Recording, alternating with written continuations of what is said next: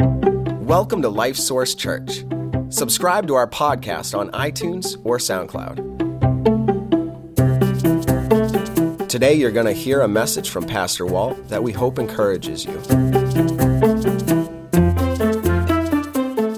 Well, I want to revisit what we've been talking about the last couple of weeks, just here in the beginning, to try to maybe clarify a few things. So, last two weeks, we've, we've talked about these two things. First is the idea of going all in with Jesus and what might that mean in our lives. And then with the statement that I am going to do whatever it takes to accomplish what God has given me to do, even if it kills me. And I had some conversations this week a little bit, maybe a little few nervous conversations about even if it kills me.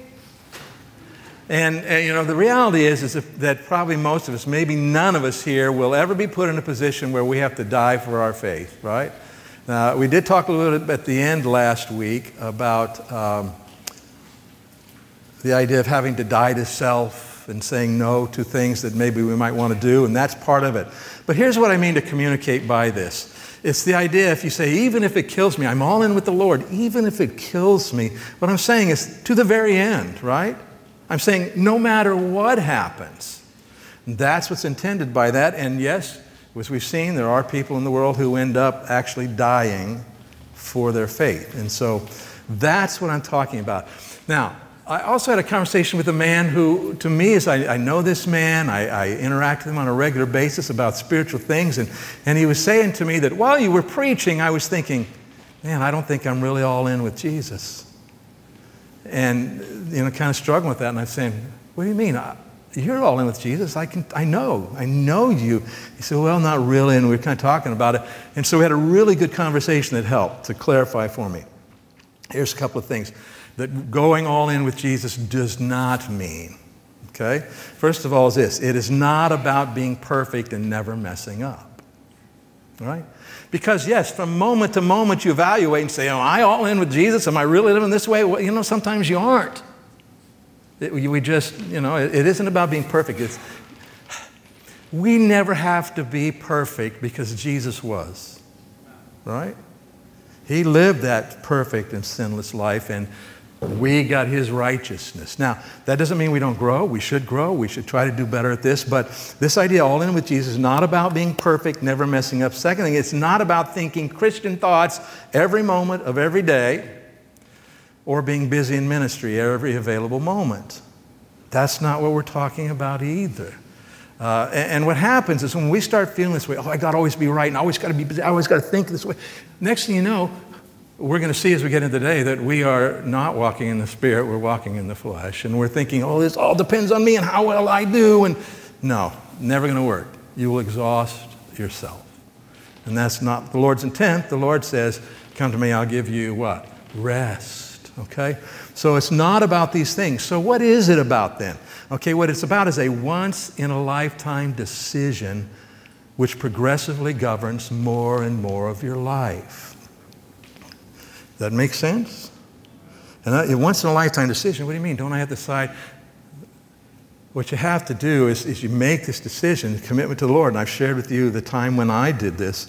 But then you got to remember tomorrow that I made that commitment. And the Lord will remind you that you made this commitment. There are lots of ways he does that.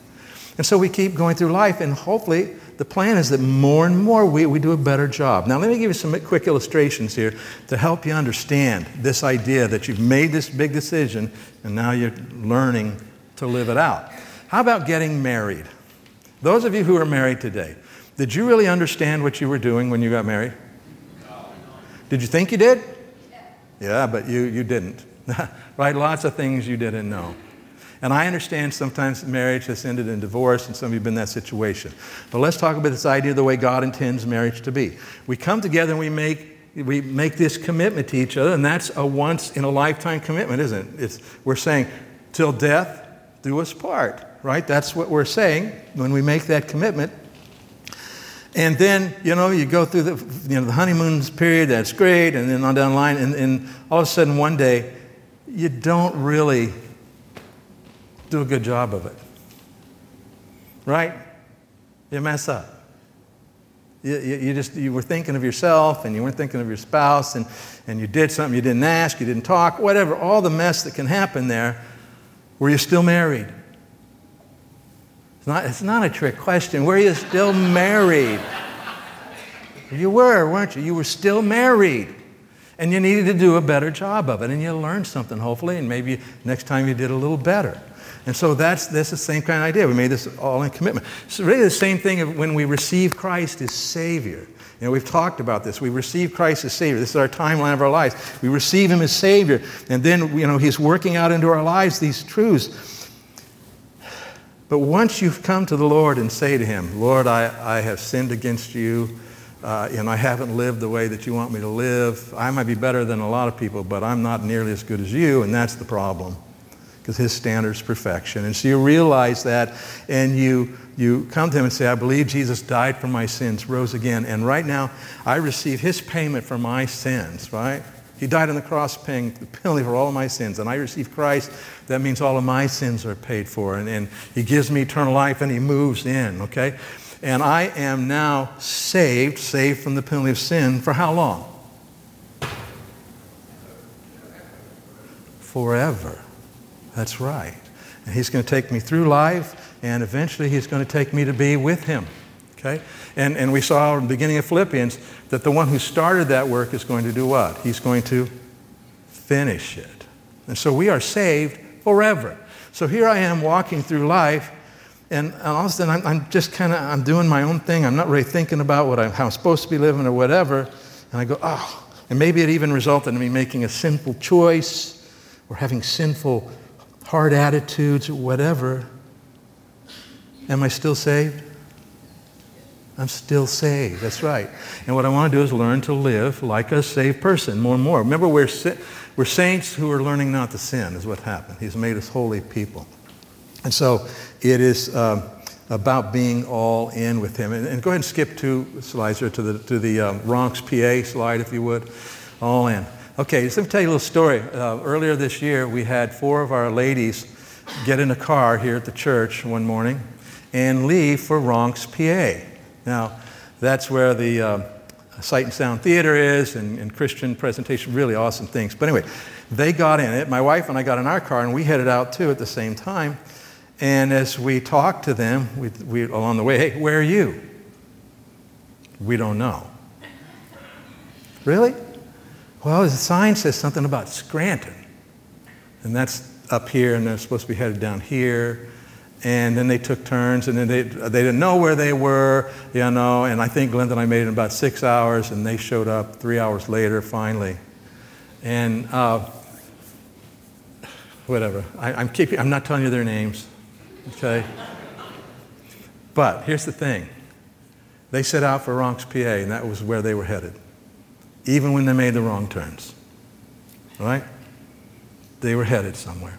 And so this is what we're talking about, being all in and no matter what, and we're going forward. It's a, it's, it's a decision we make to surrender, really big surrender to the Lord, and then, like I said, we progressively learn to live that out. So all in.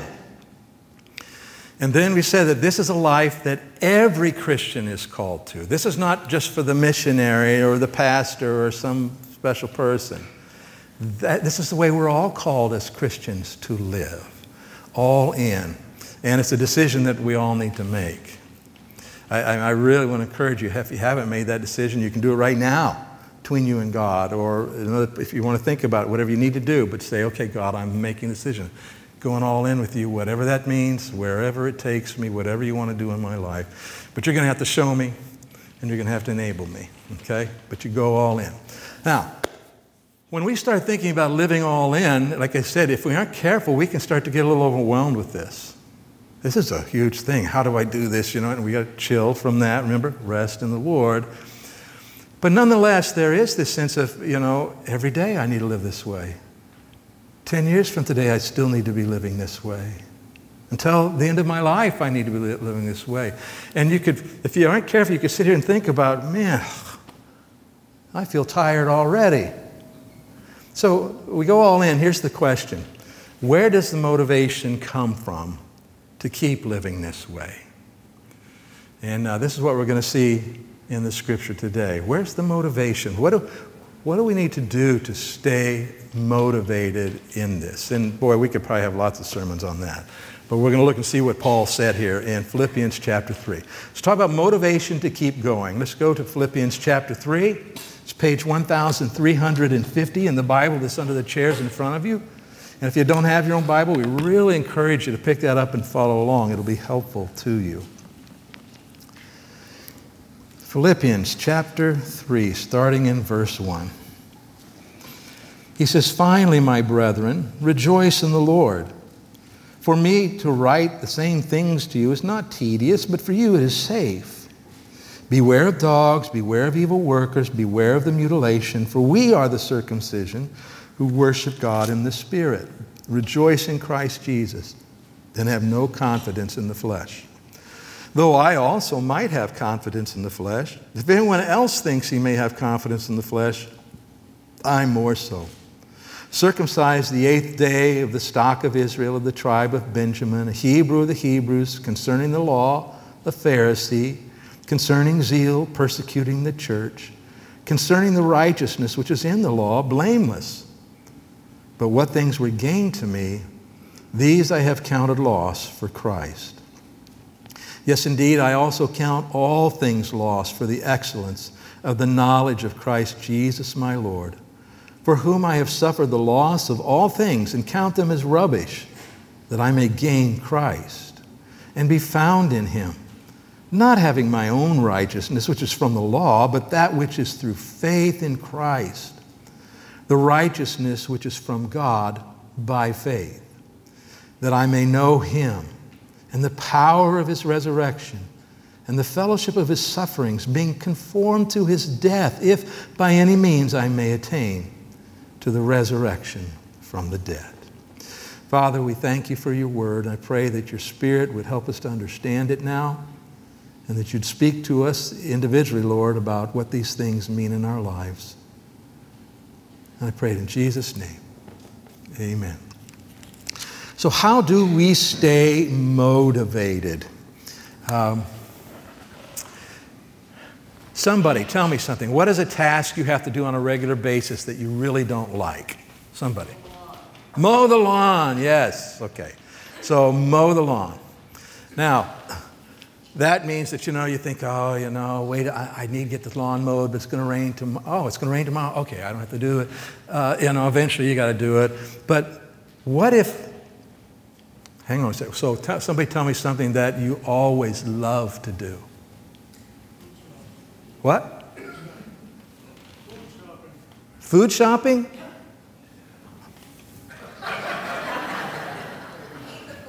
Eat the food. Okay, I hear uh, votes for eat the food. Okay. Some special food that you always, oh man, when we have that meal or that dessert, man, this is so awesome. I love this, okay? Which of these are you always the, ready to do? Eat. Not mow the lawn, right? So, what if we could swap this, but because you really do need to mow the lawn, but what if all of a sudden you began to look and, and change your mind about mowing the lawn? And wow, this is so cool. I get to get this, this machine out and tweak it and play with it and make and get it to go run, you know, and, and, and then get to go. And I make these cool lines and the, I try to make it look like the Red Sox outfield. And, and I love this. It's done and you're just, oh man, I feel so fulfilled. Then you, when, you would like to mow the lawn, right? I mean, and I don't know how you'd change your mind about that.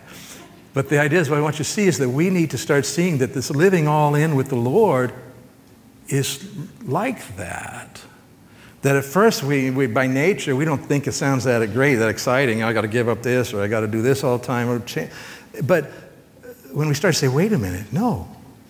All in with the Lord, I get, I get to have this kind of relationship with him. I get to experience these kinds of things in my life. And, and I have this deep satisfaction. All these things, right? It can begin to change our perspective, okay? And this is what Paul tells us here right in the beginning of this passage. So he says here, finally. Now, I kind of chuckle this week because I'm thinking Paul must have been a Baptist preacher because he said finally and he still has forty percent of his message to go. So I looked up this word finally in the, the Greek language, which it's translated from, and it, it, it can mean that, but really what it means is more is, okay, in light of all of these things, here's what we need to see. Okay? So that's what he's telling us here. In light of this idea of going all in and trying to, how do I maintain that? And Paul says, okay, so let's, let's look at it. And he says this, rejoice in the Lord. Rejoice in mowing the lawn, right? No, rejoice in the Lord and your relationship with him. This word rejoice uh, means to choose. It's about a choice, a choice to be joyful. So you can remember that, rejoice, choice, rhyme, right? So if you're rejoicing in something, you've made a choice to be joyful about something. And so what do we mean when we talk about joy? Well, joy is this deep sense of satisfaction.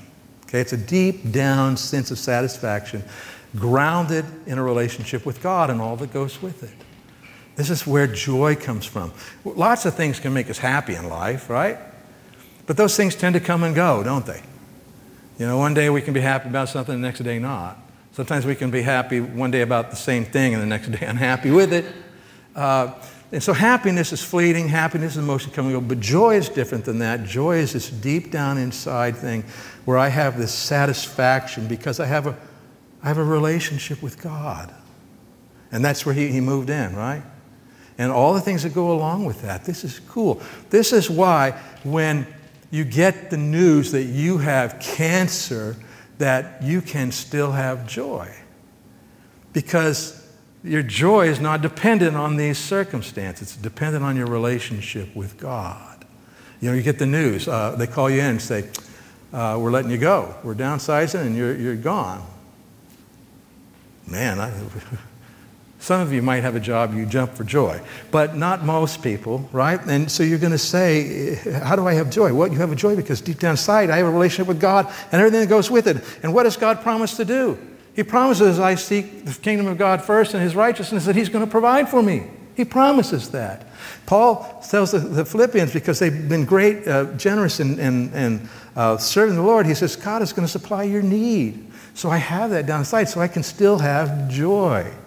I can have that sense of joy and peace that goes in there. So, so uh, rejoicing is making a choice to be joyful, and joy is this deep satisfaction because of our relationship with God. So when we say, when he says, rejoice in what? The Lord.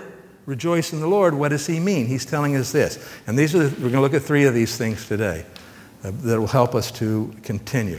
First one is this, find your deepest satisfaction in your relationship with God and all that goes with it. What are you looking for in life? What are you looking forward to in life?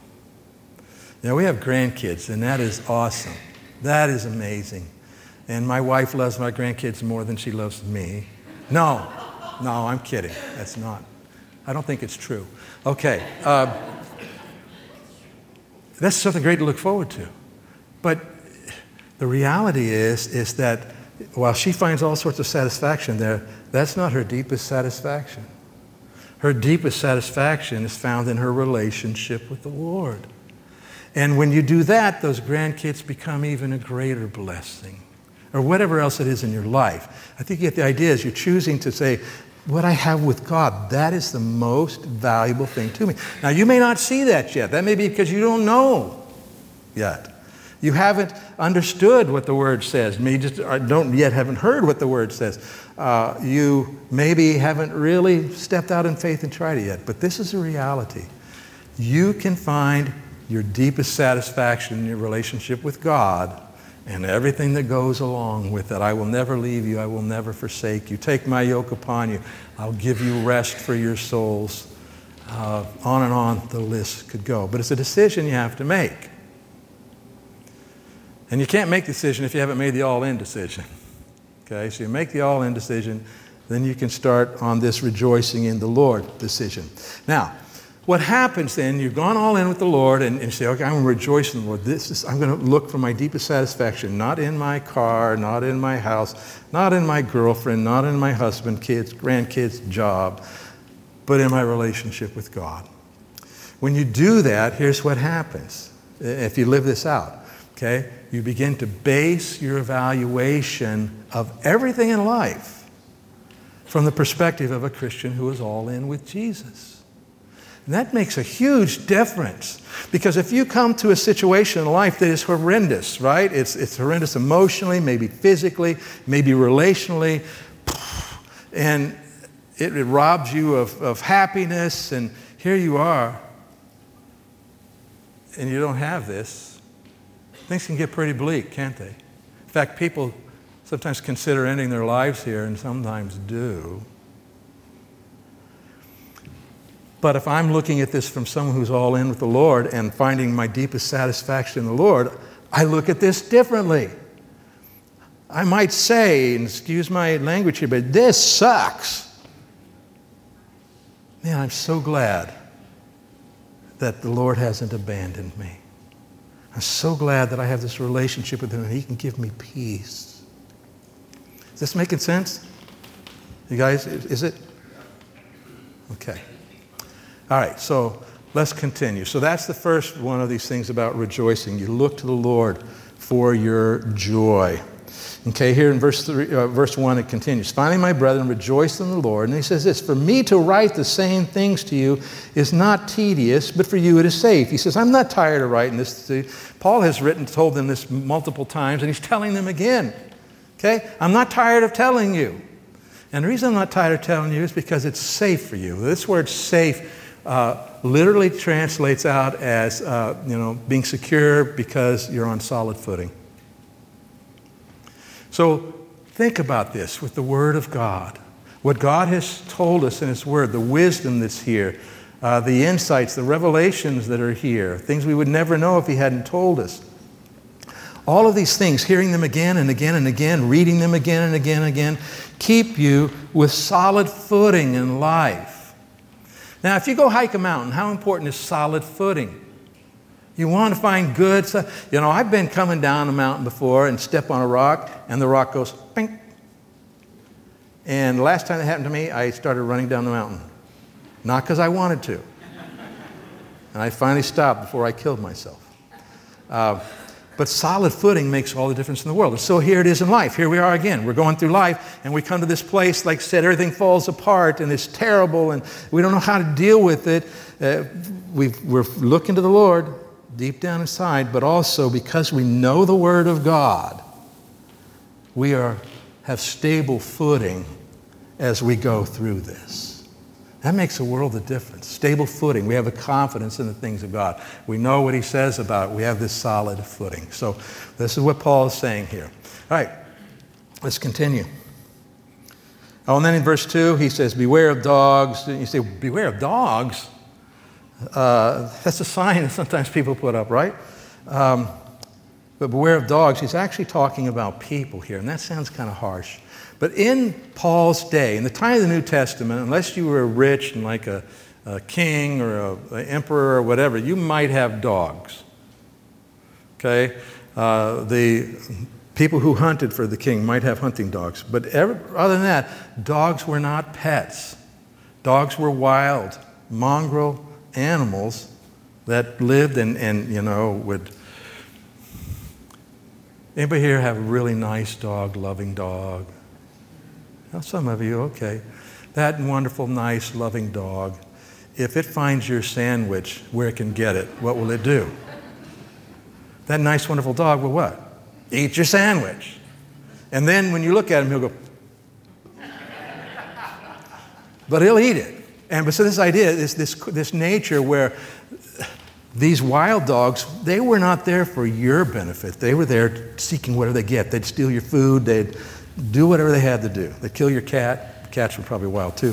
Anyway, uh, and so this, he's talking about people, and he's talking about a specific group of people. Let me stop, let me step back and say that. He's talking about a group of people who were probably not even Christian. They had outwardly kind of accepted the idea that Jesus was the Messiah, and they said, all well and good. Yes, you want to believe in Jesus, that's good. And these talking to Gentiles, people who were not Jews. It's, okay, we're really glad that you've come to believe that Jesus is Messiah. Now you need to become a Jew. Okay, because Jesus is the Jewish Messiah. Now you need to become Jewish. This means you have to start following all the rules of the Jewish law. And you have to, if you're a man, you have to get circumcised. And I just thought about that, you know, if, if we had part of our membership class saying, okay, you got to be circumcised. Who wants to sign up? So later in Acts, they deal with that. And that wasn't part of the thing, but he said these people, and this is what he's talking about, the dogs, the evil workers, the circumcision. Actually calls them, look at this, what's he calling them? The mutilators of the flesh. Beware of the mutilation. And what he means here is the circumcision doesn't do anything for you spiritually. If you were a Jew, it was part of your law. Yes, you should have done that, but to be it has nothing to do with having a relationship with God. That's something else. And he talks about that in verse three. He says, for we are the circumcision. We are the people of God, because that's the way the Jews refer to themselves. We are the circumcision. And Paul says, no, no, no, we are. Who? We are the ones who worship God in the Spirit, not with rules, not with religious rites. We worship Him from the Spirit, and we have no, we rejoice in Christ Jesus. This is about a relationship, right? They said, we have a relationship with God. So beware of these people who are going to pull you away from the idea of the relationship into the duties and the rules. Don't, don't, you know, beware of that. That's, that'll rob you of your joy, and, and it's more than that, as we'll see. And rejoice in Christ Jesus. And then he says, and have no confidence in the flesh. And then Paul embarks on this. He gives his examples. I was circumcised the eighth day. That's when Jewish boys were supposed to be circumcised, the eighth day after their birth. Israel, I know my tribe. Man, if anybody's a Jew, I'm one. I kept the law. I mean, all these things he talks about. So what's he mean, flesh? Confidence in the flesh. Well, the word flesh, as it's used in our New Testament, it, it means a lot of things, but I'm going to try to just kind of boil it down for you here. It means our natural perspective apart from Christ. In other words, before I come to Christ, before I know anything about being a Christian, I have my perspective on life. I, I might have even my own understanding of what's right and wrong. And maybe it matches Christianity, maybe it doesn't.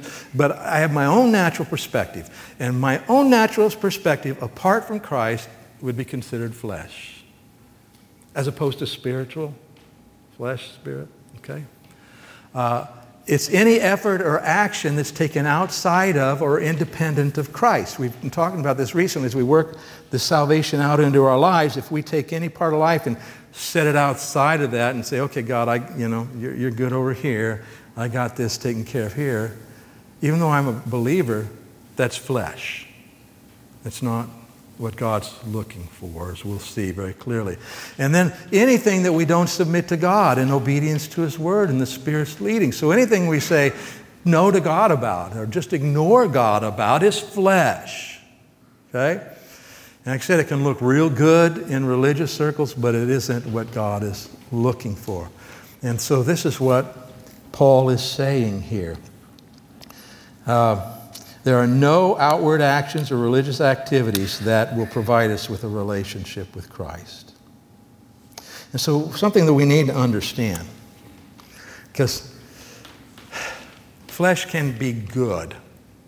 Quotation marks for those of you who are listening later. It can be good, right? It can look very good.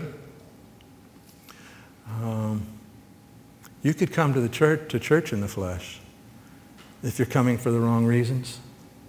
You're coming because if you don't come, somebody's going to give you a bad time. Or you want people to think you're good, so you come to church. Any, any those kinds of things all be good. But here's what you need to understand. The flesh is not neutral.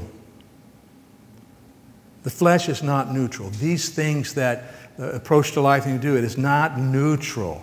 It is negative. And we see this here in uh, verse number seven. Paul says, but what things were gained to me? Notice all these fleshly things I was doing before I came to Christ. I thought they were good things. I thought they were profitable to me. But he says, what I, he says, these I have counted loss for Christ. And counted means I have reached a conclusion about them, that this is the way they really are. And he uses the word loss. We tend to think of loss as, oh, it's gone, right? And Paul's saying, all this stuff I did in my life, it's, it's now it's, it's just gone and it's no value to me. Well, that's true. But this word loss means more than that. When you go look up the word here, loss, it literally means this. It means damage. It's the idea of a, a bad deal which results in a fine or a penalty. There's a penalty that goes with it. It's damaging. And so Paul is saying that this stuff was damaging to me. I see it now. It was damaging to me. Why? Because it was taking me away from the Lord. It wasn't drawing me into relationship with the Lord. It was, it was enabling me to live on my own without God. And so all of the good, all of the good that seems to be connected with flesh always comes with a high price tag. Damage, destruction, sorrow, hurt. We could continue down the line. It brings a high price tag. It might look good at the beginning, but it's not. And remember, we talked about this when we were talking about, again, this I'm working what God has done on the inside of me out into my life, and I'm seeking to live it. And if I keep anything, no matter how good that thing is, out from under the lordship of Christ in my life, at best, it's disappointing, and at worst, it becomes destructive. Whatever it is. Doesn't matter how good it looks to other people or to you. Okay? And then the flesh may look good, but it's corrupt. It cannot deliver on its promises. He says, why would we go with the flesh instead of the Lord? It's because sin is deceptive, and they say, hey, this will do this. If you do this, you will be an important person. It's lying to you, right? If you do this, you will have pleasure. And then it leaves off, but just for a little while, till things go really bad. So it, it, it looks good, but it cannot deliver its promises. And so remember, we're still talking about how do we rejoice, and we're looking, how do we find satisfaction? So Paul here is saying, not this stuff. Not this stuff. This will wear you out, exhaust you. So let's continue here. Verse eight. He says, yet indeed, I also count all things lost for the excellence of the knowledge of Christ Jesus my Lord, for whom I have suffered the loss of all things, and count them, there's that word again, but as rubbish, that I may gain Christ. The word rubbish is interesting, translated from the Greek, which was translated from. It, it really is a combination of two words. One is dog, and the other is throw. Dog and throw. Now, and this is not about throwing dogs, okay? But what it is about, is it meant, it referred to things that were literally waste that you would throw to those mongrel dogs, okay? It was like filthy scraps of garbage, good for nothing except to be discarded. And so what is Paul saying? When I, when I look at my life and I look at, you know, uh, what, where I'm going to find my satisfaction, that, that joy and that meaning and purpose is in my relationship with God and all that goes with it. Not in this stuff. Anything else, anything that's flesh that's not part of that is just, it's rubbish. Just get rid of it. Throw it away. It's not worth hanging on to. Remember, it has a penalty attached to it. What if, what if you thought garbage was like cash? Take a scoop, put it in your pocket, carry it around for a while. What do you find out? It's not cash.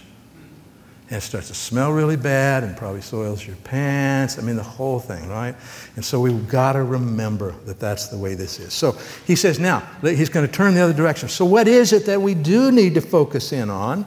So in verse eight, I, I, yet indeed I also count all things lost for the excellence of the knowledge of Christ Jesus my Lord. He says, I want to know him. He is excellent. And this knowing, this knowledge he talks about is knowledge that's gained from personal experience. He says, that's what I want. I want that relationship where I experience the Lord and what he's really like. And by the way, where you're going to do that is not outside. It's when you're all in. That's where you're going to begin to experience that relationship with the Lord. And he says, uh, if Christ Jesus my Lord, for whom I have suffered the loss of all things, count them as rubbish, that I may gain Christ. Okay? And he's not talking about being saved. He's talking about something else. But so, before I dig back in here, the second idea of rejoicing here. Rejoicing in the Lord is a choice to value your relationship with God more than anything the flesh or the world can offer. That's a decision you got to make. I'm going to value this more than anything else out there. All right, so let's look here. He says, that I may gain Christ. He doesn't mean, boy, I hope I can get saved and have a relationship with him. He doesn't mean that. He means uh, this idea of gain. The word gain here, literally translated, is to exchange something for the better, to trade up. Okay? And so I'm ready. Just so you, I just want to you know, let you guys realize this, know this, in case, just in case, that I'm re- ready and willing to trade my two thousand six Audi A four Quattro for a two thousand twenty-three Corvette of any color. That'd be trading up, wouldn't it? Okay. So with this idea with Christ, when we look at all these other things in the world apart from Christ, uh, no matter how good they look, when I go with Jesus and, and find my satisfaction in him, I'm trading up. I'm getting ahead. Much, much better.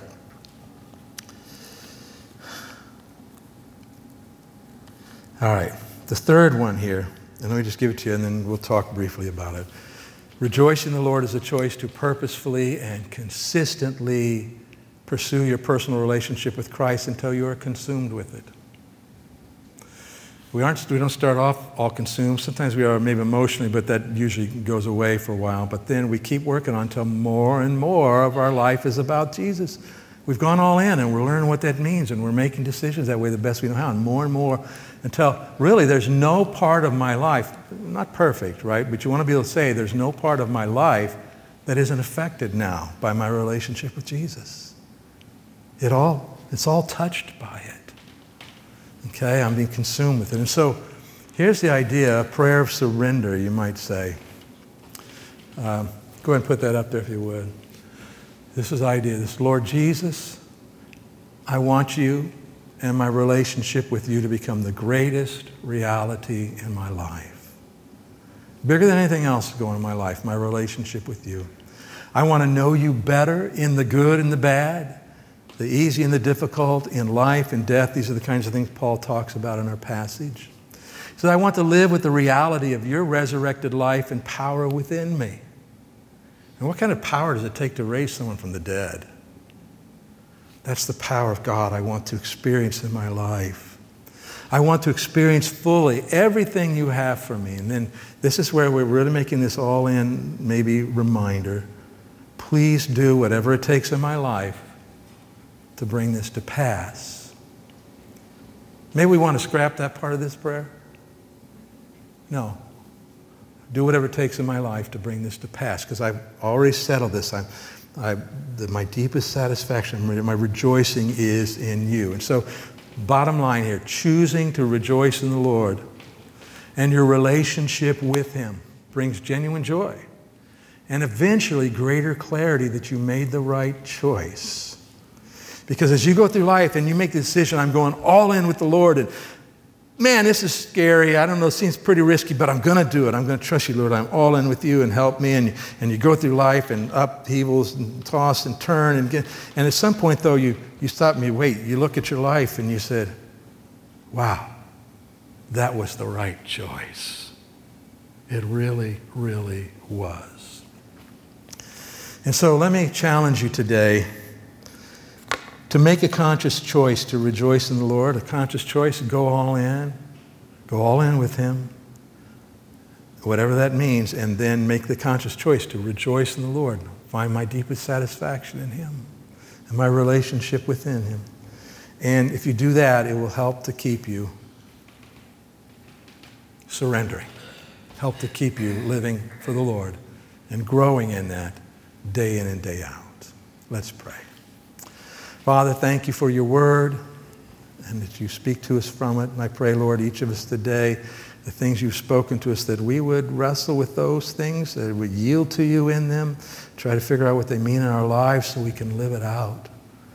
And uh, we want you to be honored and glorified uh, in us there, Lord. And I do pray if anybody has a question about where they're at in their relationship with you, that they would come and talk so that can be settled for them. And I pray these things in Jesus' name. Amen. All right.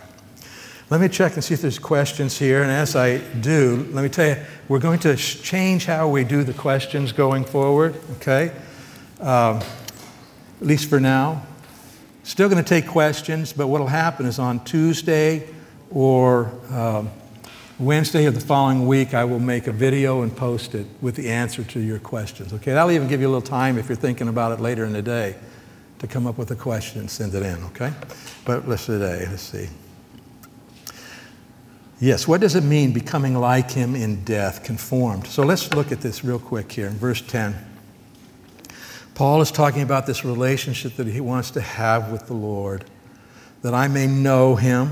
Remember, I have, want to have this personal relationship where I know him and the power of his resurrection. He wants what the resurrection means to be a reality in his life, that we have a new life. We, we don't have that old life that, that came from sin and death. We have this new living life, this new living life, a resurrected life within us, the new life of Christ in us, okay?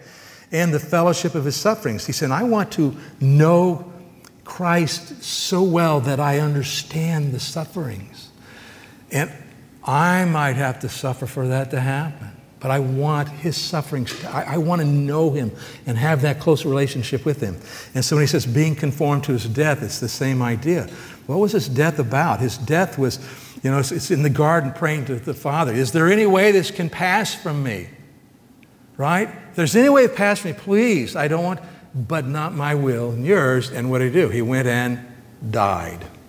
And so when I'm conformed to his death, I reach that point. And it's really kind of like saying what we said at the end of that statement, even if it kills me. I want a relationship with Christ where I understand what it means to die like he did. And then that last one, that I may attain to the resurrection of the dead. He's not talking about I might somehow rather be saved and resurrected. He's already saved. He's going to be resurrected. He means here and now, that I might really experience this resurrected life in me that's different than the natural life that we all started with. So I think conformed to his death is the idea of wanting to just be so close to Christ that you understand what that means and you're going with him if need be. Okay? All right, thank you. Good question. Really good question. All right, God bless you. You are dismissed and uh, have a great week living for the Lord.